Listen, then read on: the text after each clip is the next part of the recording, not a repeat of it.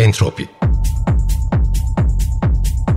Sonsuz enerji, sonsuz devinim ve düzensizliğin değişen ritmi. Hazırlayan ve sunan Bikem Ekberzade.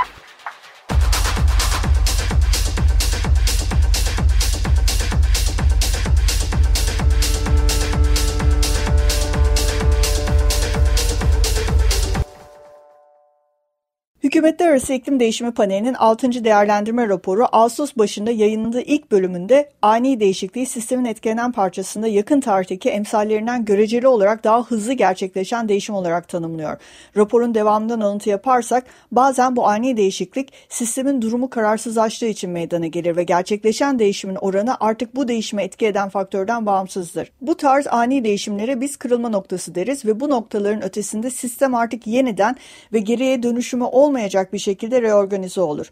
Özetle artık karşımıza yeni dinamikler barındıran yeni ve farklı bir sistem vardır. Bu yeni sisteme adapte olanlar hayatta kalır ve alanlarını genişletirler. Sistemin dinamiklerine adapte olamayanlar da yok olurlar. Biz iklim değişiminde tam da bu eşiklerin sınırlarında dolanıyoruz. Sistemi kırılma noktasına getiren forcing yani etki biziz. Yaşadığımız ve felaket olarak tanımladığımız ekstrem doğa olayları artık bilimin kantitatif olarak ispatlayabildiği, ayrıştırabildiği bir fiil bizim etkimizde, seçimlerimizle, yaşam biçimlerimizde bu gezegenin yaşına kıyasla anlamsız kısa sürelerden oluşan hayatlarımızın gene anlamsız hırslarıyla hızlandırdığımız, yol açtığımız, göz yumduğumuz değişimler.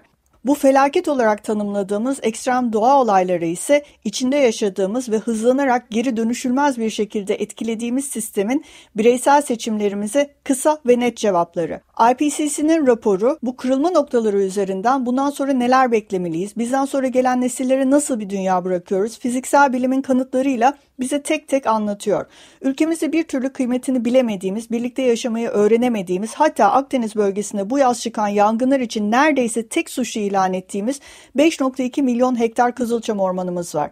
Bu topraklardaki varlıkları bizim homo sapiens olarak ortaya çıkmamızdan çok eski ve bizden bir farkları var. O da bu iklime, bu coğrafyaya, buradaki doğal yangın iklimine uyum göstermiş olmaları. Bunları entropinin geçen bölümünde konuştuk. Bir de 4.2 milyon hektar karaçam ormanımız var. Bugün de bu muhteşem türün bu coğrafyanın yangın iklimiyle etkileşimine ama daha da önemlisi eğer biz bu gidişata dur demezsek nasıl bir yok oluş tehdidiyle karşı karşıya olduklarını konuğumuz Evrim Şahan ile birlikte konuşacağız. Son bir ayda Türkiye'de 178 bin hektar ormanlık alan yandı. Bunlardan sadece Muğla ve Antalya il sınırlarında olan bölüm 124 bin hektar. Orman Bakanlığı verilerine göre Türkiye'de çıkan orman yangınlarının %89'u insan kaynaklı. Bugün günlerden 23 Ağustos Pazartesi, Entropi'ye hoş geldiniz. Evrimcim hoş geldin. Çok uzun süredir üzerinde çalışan bir proje ilk meyvesini verdi ve tam da zamanında meyvesini verdi. Biz Akdeniz bölgesinde bir infernonun içindeyken IPCC'de kırmızı alarmını vermişken artık bu mega yangınlara kendimize alıştırmamız gerektiğini ee, daha doğrusu sıcaklıkların düşmediği, emisyonların düşmediği bir dünyada bunlara alıştırmamız gerektiğini, hatta bunların bizim yeni normalimiz olacağını anlattığı bir raporun sonucunda e, hatta eşgüdümlü olarak galiba sizin makaleniz çıktı. Bu üzerinde uzun süredir çalıştığım bir projenin ilk ürünü e, gerçekten çok e, başarılı bir makale, tertemiz bir makale. Siz Akdeniz ekosisteminde e, yer alan Karaçamlara bakıyorsunuz. Karaçam aynı zamanda Türkiye içinde çok geniş yayılımı e, olan bir orman ağacı. Çok önemli bir tür. E, makalenin içerisinde de bizim entropini zaten yakından tanıdığı, geçmiş bölümlerde de konuk ettiğimiz hocalarımız var. Nesibe Hoca, Ünal Hoca, Nusret Hoca ve daha niceleri e, geniş bir ekip var arkanda ama birinci yazarı sensin makalenin. E, ben yakından biliyorum aslında çok uzun süredir bunun üzerine çalışıyorsunuz. Evet. Güzel sunumların oldu. Harika bir iş yaptınız. Türkiye'de bir ilki gerçekleştirdiniz. Ağaç halkaları üzerinden giderek Karaçamların 368 yıla doğru söylüyorum değil mi? Evet, 368 doğru. yıl geriye giden yangın tarihçesini çıkardınız. Bunu sadece şu anda Kütahya bölgesi için yaptınız ama ilerleyen evet. zamanlarda başka alanları da bunun içerisine katacaksınız diyebiliyorum. Şimdi ben sana mikrofonu bırakıyorum. Sen bana önce e, ve dinleyicilerimize önce bu proje nereden çıktı? Harika bir proje bu arada. Tekrar tekrar tebrikler ve e, neler buldunuz? Karaçam'ın yangın adaptasyonundan Türkiye'deki yangın iklimine kadar bizi şöyle bir gezintiye çıkarırsan çok memnun olurum. Ee, selam Bikem. Öncelikle beni davet ettiğin için çok teşekkür ederim. Dediğin gibi aslında bu proje 2019'dan beri üzerine çalıştığımız bir proje. TÜBİTAK tarafından destekli. Proje e, Nesibe Köse'nin projesi bu arada. Proje yürütücümüz o. Onun e, fikri üzerine yazılmış bir proje. Aslında ben en son dahil oldum diyebilirim. Çünkü benim doktora tezim olacağı sonradan belli olmuş bir projeydi. Hı hı. Hatta makalesi üzerine de bayağı uzun zamandır çalışıyorduk. Yani bizim şansımız oldu diyebilirim. Çünkü çok zaman, yani dediğin gibi zamana uygun bir zamanda yayınlandı ve benim aslında hatta bence birçok kişinin bu kadar ilgi göreceğini beklemediği bir makale ve proje oldu. Aslında bu benim çok hoşuma giden bir şey. Çünkü yani bilim dünyasında kendimiz yapıp, kendimiz sunup, kendimiz yine bilim insanlarına anlatmadık bu sefer. Bu sefer bilim yapmayan insanların da çok merak duyup bize evet. mesaj yazması, sürekli sorular sorması, bunun içerisinde e, e, öğrenciler de var, öğrenci olmayan bilimle hiç uğraşmamış insanlar da var. Bu yüzden ben çok mutluyum. Çünkü çok fazla insana hitap edebildiğimizi düşünüyorum ve bilgilendirebildiğimizi düşünüyorum. Proje 2019'da başladı. Biz e, arazi yani ilk arazi çalışmamız bir, bir ay süren bir arazi çalışmasıydı. E, bütün e, Karaçam ormanlarından zaten projenin amacı da bu. Batı Anadolu'daki Karaçam ormanlarının son 300 yıllık yangın tarihini belirlemeyi hedefliyoruz. E, bu bir aylık arazide aslında farklı iklim tiplerinin daha çok domine olduğu alanlardan örneklemeler yaptık. Bu alanlar daha çok e, yangın frekansı çok yüksek yani çok uzun süreler e, boyunca yanmış alanlar ve çok yaşlı ağaçlar olmasını tercih ettik. Totalde üç büyük bölgemiz var. Yani bir Bolu'da e, üç yöremiz var. E, Ankara'da e, bir yöremiz var. Kütahya'da üç yöremiz var ve Isparta'da da üç yöremiz var. Ee, ilk sonuçlarımız Kütahya'dan çıktı. Çıktığı gibi zaten hemen gördüğünüz gibi zaten konuşacağımız üzere yayınladık bunu da. Evet. Yani ilk daha sahayı örneklerken biz aslında e, yangın frekansının artacağını öngörerek e, örneklemeler yapmıştık. Hani bekliyorduk ama zaten bu sahada örnek aldığımız yani dip kütüklerden örnekler alıyoruz. Aldığımızda bile e, yangın yaralarından gördüğümüzde gerçekten şaşırdık ve ilginç bir yola girdiğimizi e, zaten orada farkına varmıştık. E, şey de çok fazla soruluyor bana yani ağaç halkaları nasıl bize yani geçmişteki yangınları nasıl belirleyebiliyoruz? Bu nasıl oluyor? Ya da geçmişteki... Nasıl belirleyebiliyoruz bunları? Ee, biz e, zaten dendrokrinoloji alanında ben de doktoramı yapıyorum. E, temel olarak dendrokrinoloji üzerine çalışıyorum. Yani büyüme halkaları üzerinden yıllık halkaları sayarak ben, biz o ağacın e, yaşını saptayabiliyoruz. Evet. Aynı şekilde Karaçam, e, şimdi artık yangın adaptasyon süreçlerine de girmek lazım. E, Karaçam örtü yangını geçiren bir tür. Yani e, Kızılçam gibi tepe yangını geçirmiyor.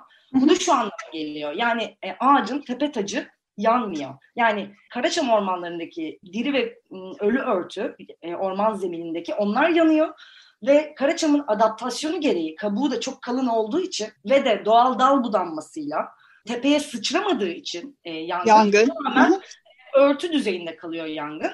Ve e, kabuğu da çok kalın olduğu için bir noktaya kadar yakabiliyor e, ağacın gövdesini. Yani Bu ağaç yara alıyor ama ölmüyor evet. öyle değil mi? Evet ağaç ölmüyor ağaç yaşamaya devam ediyor. Zaten dendrokronolojik yöntemlerle geçmiş yangın yıllarını tarihlendirebilmemiz bu yüzden Karaçam seçme sebeplerimizdeki en önemli tercihlerden bir tanesi buydu. Ağaç yaşamaya devam ediyor. Bu yüzden sürekli kayıt altında yaşadığı süre boyunca bütün yangınları.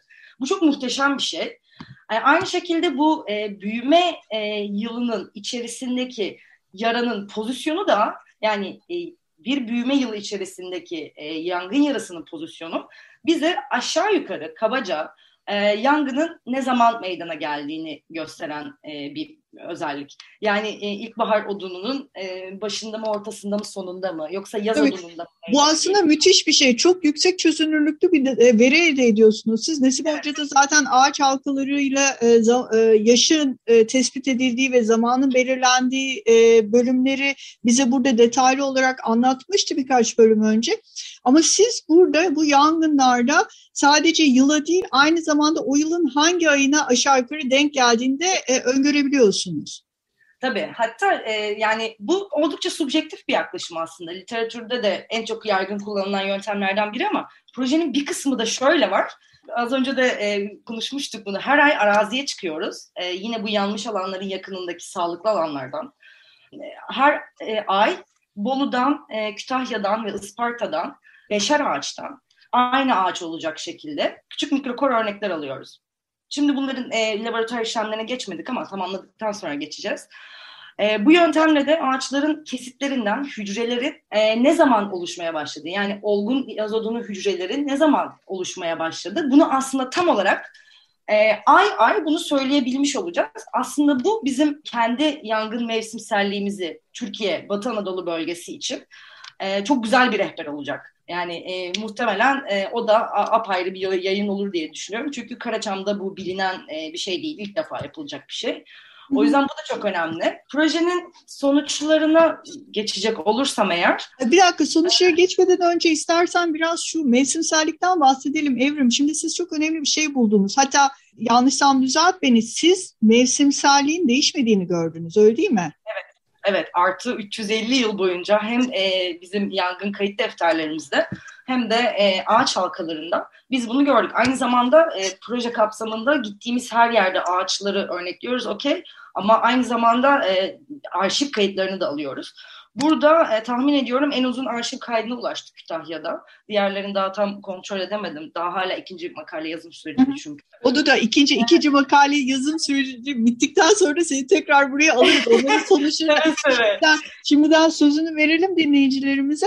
Ama evet, aynı zamanda Türkiye'de de gayet düzgün yani Osmanlı döneminden bu yana gelen e, aslında e, tahribat olmayan yerlerde de faydalanabileceğiniz yangın kayıtlarıyla da bunları karşılaştırma şansımız oldu öyle değil mi? Şöyle e, yangın kayıtlarını literatürden daha çok e, bulmaya en azından e, Osmanlı zamanında Osmanlı Devleti zamanında yangınlara e, nasıl kayıtlar alınıyormuş, ne gibi müdahaleler ya da önlemler alınmış gibi kayıtları. Benim Osmanlıcam olmadığı için kendim gidip okuyamıyorum ama okuyup bilimsel makale yapan insanların e, makalelerini e, okuyarak elde ettiğim her şeyi olabildiğince koymaya çalışıyorum. Hatta ikincisinde tahmin ediyorum daha bile çok bilgi elde edeceğim.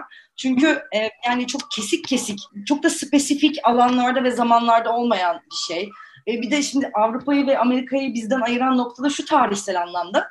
Yani e, onlar çok rahat e, yerleşimden önce ve sonra diye yangın rejimlerini yorumlayabiliyorlar ama biz Anadolu'da yaşıyoruz ve burada ateşi bilinçli olarak kullanan Homo erectus bile vardı. O yüzden yani bizim topraklarımızda hep insan olduğu için, hep bir yerleşim alanları olduğu için e, aslında bu yorumu yapmakta çok zorlanıyoruz. Ama şöyle kayıtlar daha çok rastlamaya da başladım. Daha çok paleo iklime dayalı ve Osmanlı dönemindeki işte kıtlıklar, yaşadıkları e, kuraklıktan kaynaklı sıkıntılar, işte göçler vesaire daha çok hem paleo iklim verilerine dayanarak yapılan tarihsel çalışmalar hem de tamamen yapılan tarihsel e, çalışmalar üzerinde daha çok ilerlerken aslında daha ilginç bilgilere değinebiliyoruz böylelikle. E, yangın yani bunların içinde Bunları dur, lafını kestim ama bunların içerisinde bu ilginç bilgilerin arasında da aynı zamanda bölgenin kuraklık tarihçesini de çıkartabiliyorsunuz öyle Tabii, değil mi? Yani zaten kullandığımız veri bizim tamamen grid bazlı bir veri ve e, bütün bu e, alanlarımızı kaplayan e, kuraklık indisiyle zaten büyük yangın yıllarımızı karşılaştırdık. Karşılaştırdık. Evet, analizlerine baktık. Özellikle zaten en çarpıcı sonuçlarından biri makalenin şu, 20. yüzyılın başından itibaren yani 1920'ler 1930'lardan sonra ciddi bir frekans düşüşü var e, her üç yörede de. Zaten biz bu kuraklığa bakarken hem bir bütün büyük yangın yıllarına bakarak yaptık. Hem de aynı zamanda dedik ki acaba bir 1920'den 1918'den önce bir bölelim mi verimizi? Bakalım bundan önceki büyük yangın yıllarımız iklimle hani e, anlamlılığı daha artıyor mu? Yoksa azalıyor mu ve bundan sonraki yıllar için nasıl geçer? Yani 1820, 1818'den sonrası için nasıl bunlar diye baktık. Ve gerçekten de 1918'den öncesi için e, gördüğümüz şey gerçekten e, kuraklıkla anlamlılığın ciddi oranda artışıydı. Bunu makalede görsel olarak koyduk zaten. Yani bir, birinci bulduğumuz en çarpıcı sonuçlardan biri yangın frekansındaki ciddi düşüş. İkincisi e, bu dokümantasyon e, verilerimiz sonucunda da elde ettiğimiz şeylerden bir tanesi. E, özellikle yanan alan e, yüzdesinin yıl bazında bakıldığında e, 1950'den itibaren azalıyor oluşu. Ama şöyle bir yani çok bu hassas bir nokta ve gerçekten e, orman yangınları çok fazla bileşeni olan ve kompleks doğa olayları. O yüzden e, mesela örnek veriyorum e, Karaçam'da bunun böyle oluyor oldu. Hatta Kütahya'da yani bu Karaçam bile diyemeyiz. Kü Kütahya'dan üç tane yörenin sonuçları bunlar. Bu Kızılçam'da, tüm Türkiye'de işte yangın frekansı düşüyor ya da işte yangınlar bitti demek asla böyle bir şey yok. Kaldı ki bizim sonuçlarımıza baktığımızda yangın frekansının azalmış olduğu, azalacağı olduğu anlamına da gelmiyor. Bu çok çok önemli. Altını yani çizmek istiyorum. Bu çok önemli ve çok hassas bir konu. Yani yangın rejimi dediğim şeyden aslında biraz bahsedeyim çok da teknik olmadan. Nelerden oluşuyor? Yangının tipi, yangının büyüklüğü, yangının şiddeti, yangının frekansı gibi parametrelerden oluşuyor yangın rejimleri.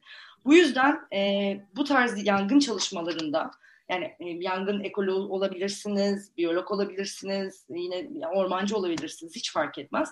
Yangın rejimi oluşturan herhangi bir parametreyi çok detaylı ve farklı türler üzerinden çalışmak gerekiyor ki Kesinlikle. aslında Türkiye'nin durumunu ve iklim değişikliği çerçevesinde biraz onu da anlayabilelim. Çünkü yani çok ya iklim kriziyle şu an burun burunayız ve gerçekten bu sene ekstrem bir yıl yaşıyoruz. Evet. Biz e, normalde işte Mart ayı vejetasyon başlar mikrokor örnekleri alırız diye düşündüğümüzde örneğin Bolu'da ya 400 metreye kadar karların yolları hala kapadığını ve vejetasyonun başlamadığını gördük. Ee, daha sonra e, Haziran'daki yaptığımız sahada yine yangınların e, çok fazla olduğunu gördük Antalya civarında. E, daha sonra yani farkındaysanız Temmuz'un belki ortasına kadar ilkbahar yağışları aldık. Çok yağışlı bir Haziran, e. Temmuz başı. Tabii bu da ne yapıyor? Yakıtı yani biriken orman e, altıda biriken kuru örtüyü aslında onun kurumasını geciktiriyor. Ama aynı şekilde e, yaz ortasında da e, çok kısa bir süre içerisinde yükselen sıcaklıklarla birlikte hızlı bir kuruma da gördük. Öyle değil mi? Tabii. Şöyle biz zaten bu e, dediğim gibi kuraklık indisiyle yıllarımızı karşılaştırıyoruz. Örtüştü diyoruz ama örneğin şeye de bakıyoruz. Bir önceki yıl nasıl geçmiş?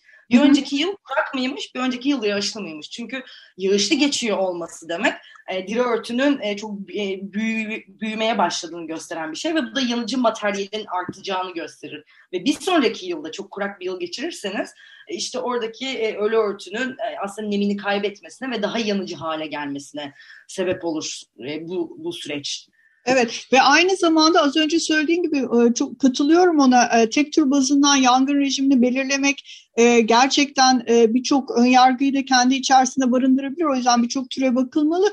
Burada sizin yaptığınız çalışmalarda da sürekli altını çizdiğiniz bir nokta var. O da sıcaklıkların artışıyla birlikte özellikle Kızılçamların kendi alanlarını daha yüksek Karaçam noktasına şimdi dinleyicilerimize şimdi sen yanlışsan beni düzelt kısa bir bilgi verelim burada. Kızılçamlar yükseltiyle beraber e, Karaçamların genelde alt bandında yer alıyorlar ve onların daha üzerinde Karaçamlara ulaşabildiğimiz noktalar oluyor. Bunların birlikte bulundukları ormanlar içerisinde. Buradaki en büyük kaygılardan bir tanesi de ekologların defalarca altını çizdiği senin de dediğin gibi nasıl Kızılçamlar taç yangınıyla birlikte yok olsalar dahi tohumlarından e, yenilenebilseler de Karaçamlar için taç yangını çok ciddi bir risk öyle değil mi? Tabii. Şimdi bu e, Kızılçam için verdiğin örnek doğru ve buna e, yani ekolojide serotini e, deniyor. E, bu e, yangından sonra kozalakların açılması, tohumların vermesi ve doğal yolla rejenere olması. Hatta şimdi bile e, ben Twitter'da her gün 3-4 tane fotoğrafa rastlıyorum. Kızılç yanan Kızılçam ormanlarında filizlenme doğal rejenerasyon evet. başladı diye. Bu muhteşem. E, diğer kalan tohumlarda muhtemelen ilk yağışlı zamanı bekliyorlardır diye tahmin ediyorum. Ama şimdi e, şey de diyen çok olabilir yani. Kızılçam e, bu kadar doğal yolla rejener oluyor. Okey tamam biz bu alanlar için korkmayın diye biliyorsunuz bize. Okey haklısınız. Ama e, bu orman yangınları tehdit değil mi? Evet ama nerede tehdit? Artık nerede tehdit unsuru oluyor? E, orman yangınları diye konuşmak bence çok daha doğru olur. Mesela Karaçam çerçevesinde baktığımızda zaten 9 Ağustos'ta olması lazım. E, Hükümetler Arası İklim Değişikliği Paneli yeni raporunu yayınladı. 2021 raporunu yayınladı. Orada 2030 yılında en az bir buçuk santigrat derece sıcaklık artışı yani bunun altına asla inmeyeceğini de e, söylüyorlardı raporun bir kısmında. Ve e, 21. yüzyılın ortasında da sıcaklığın 2 santigrat derecede artmış olacağını öngörüyorlar.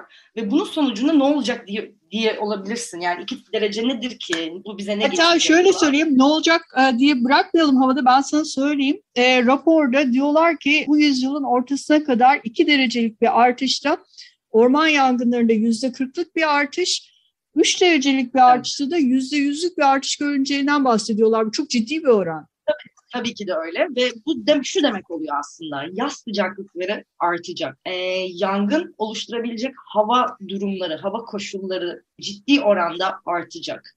Ee, hem hidrolojik hem de ekolojik kuraklığın şiddeti ve frekansı artacak ve aynı zamanda orman yangınları için öngörülen e, yangın mevsimselliğinin süresi artacak. Bu çok ciddi bir şey. Evet en son söylediğin çok önemli. Onu bir kere daha tekrar edelim Evrim. Mev mevsimselliği yani e, yangın e, mevsiminin uzayacağından bahsediyoruz. Yangın yani, mevsiminin uzayacağından bahsediyoruz. Evet. E, şurada artık bizim için e, şöyle bir tehdit var Karaçam'da. E, zaten şu anda da Akdeniz Havzası'nda görülen bazı İspanya'da ve Yunanistan'daki çalışmalar var. E, dediğim gibi Karaçam örtü yangınına, yani hatta tırnak içerisinde söyleyeyim, e, düşük şiddetli örtü yangınına adapte bir tür. E, bu durumda onun Kızılçam gibi serotini, e, bu kozalak az önce bahsettiğimiz özelliği olmadığında meydana gelebilecek şiddetli bir tepe yangını ki bu az önce de söyledim İspanya ve Yunanistan hatta makalesi de var 2007'deki bir Karaçam ormanının şiddetli bir tepe yangını geçirmesi üzerine. Hı hı. Bu tarz bir rejim kayması ya da rejim değişikliği yaşaması ciddi bir risk ve ciddi bir tehdit. Neden derseniz bunun böyle bir adaptasyonu yok. Ve bu alanlar ciddi bir e, şiddetli tepe yangını geçirdiğinde bu sahalar belki de biz 600-700 yıllık Karaçam ormanlarımızı kaybedeceğiz ve doğal yolla çok çok çok zor bir şekilde belki de gelemeyecek bu ağaçlar. Bu çok önemli bir şey. Evet. Ve e, eğer eğer bu rapordaki az önce bahsettiğimiz o korkunç tablo gerçekten meydana gelirse bu artık kaçınılmaz olacak. Ve bu durumda artık örtü yangınının ve Karaçam gibi gerçekten risk altında olan e, bir türü daha çok çalışılması, hatta bunun gibi olan diğer türlerin daha farklı yangın rejimi parametrelerinin üzerine çalışılması gerekiyor. Aynı zamanda en önemli şeylerden biri de yani ilk girişte de bahsettim. Bu işte sosyal medya olsun, e, bilimsel yaptığımız çalışmaları entegre gidiyor olması, insanların buna meraklı oluyor olması, soru soruyor olmaları çok hoşuma gidiyor.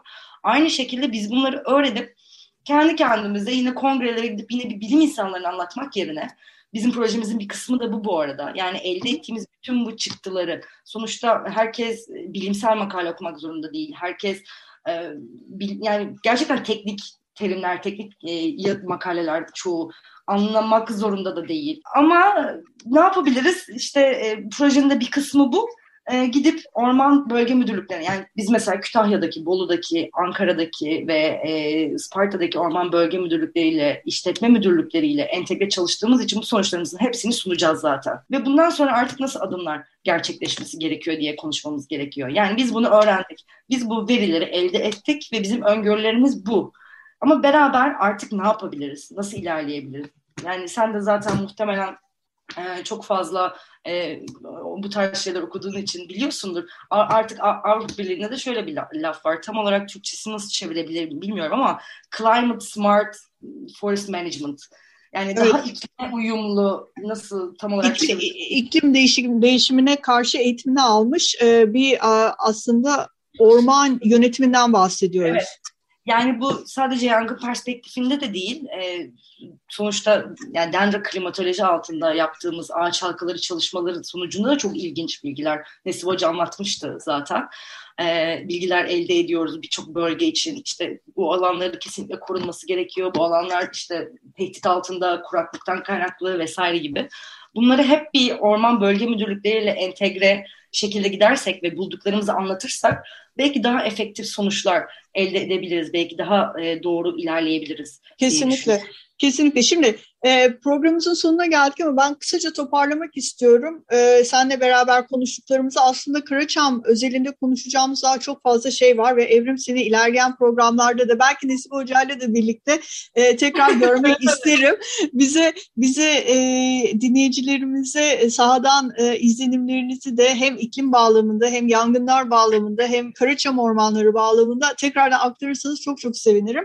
E, şimdi benim bugünkü sohbetimizden anladığım şey şu. Birincisi siz aslında Karaçam ormanlarında yangının mevsimselliğini gözlemlediniz ama yangın frekansında yani yangının e, görülüş sıklığında bir yıl içerisinde yangın kaç kere tezahür ediyor onda bir artış gözlemlemediniz. Ve siz aynı zamanda e, yangın e, mevsiminin uzamasıyla ilgili de bazı bilgilere ulaştınız ya da bazı öngörüleriniz var değil mi? O kısmı bir toparlayabilir miyiz tekrardan? Tabii tabii. Ee, şöyle aslında proje gerçekten e, ve bu makale çok detaylı olduğu için arada da e, hep farklı e, şeylerden bahsediyoruz ama e, bizim gördüğümüz gerçekten e, yangın frekansının cidden düştüğü periyot. Yani 1920'ler 30'lardan bahsediyorum. Yani 20. yüzyılın başlarından. E, bundan öncesi için baktığımızda yangının e, ortalama yangın aralığı yani e, kaç yılda bir yangın meydana geliyor ortalama olarak diye baktığımızda genelde bu 12-13 yıl olarak gözlemleniyorken yangın aralığının arttığını görüyoruz aslında. E, aynı zamanda bu durum yani bu zaman da şu e, şuraya bağlanıyor. 1937'de çıkan e, orman koruma kanununa aslında biraz da geliyor. Çünkü artık ilk defa ormanları koruma görevi devlete veriliyor ve ciddi anlamda yangınlarla mücadele ve ormanları korumaya yönelik politikaların ilk çıktığı döneme denk geliyor. Hatta çok uzun yıllar boyunca arazilerde de gördük. İşte e, yangın söndürmek için e, bir birey için bile e, sırtlarında taşıdıkları pompalar var içerisinde su ve köpük olan. Hemen gidip orada hızlıca müdahale edebiliyorlar bireye. Yol olmasa dahi.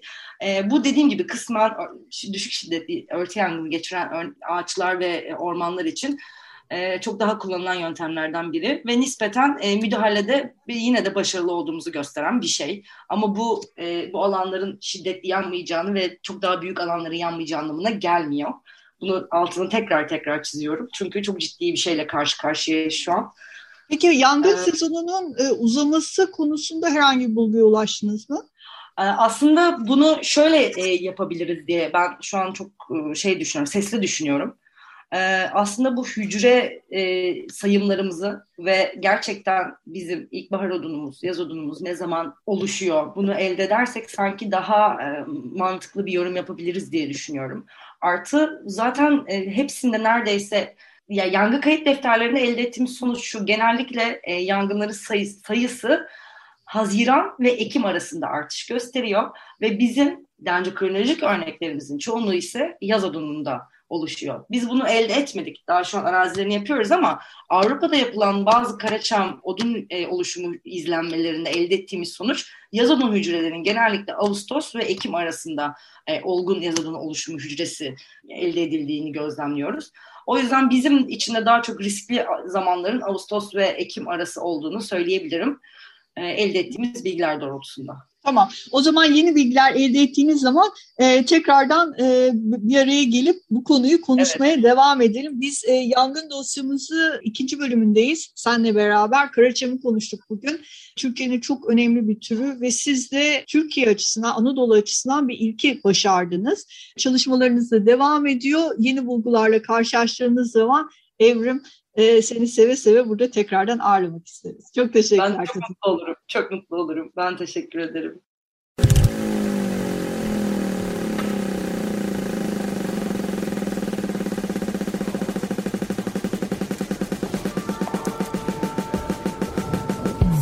Entropi Sonsuz enerji, sonsuz devinim ve düzensizliğin değişen ritmi. Hazırlayan ve sunan Bikem Ekberzade.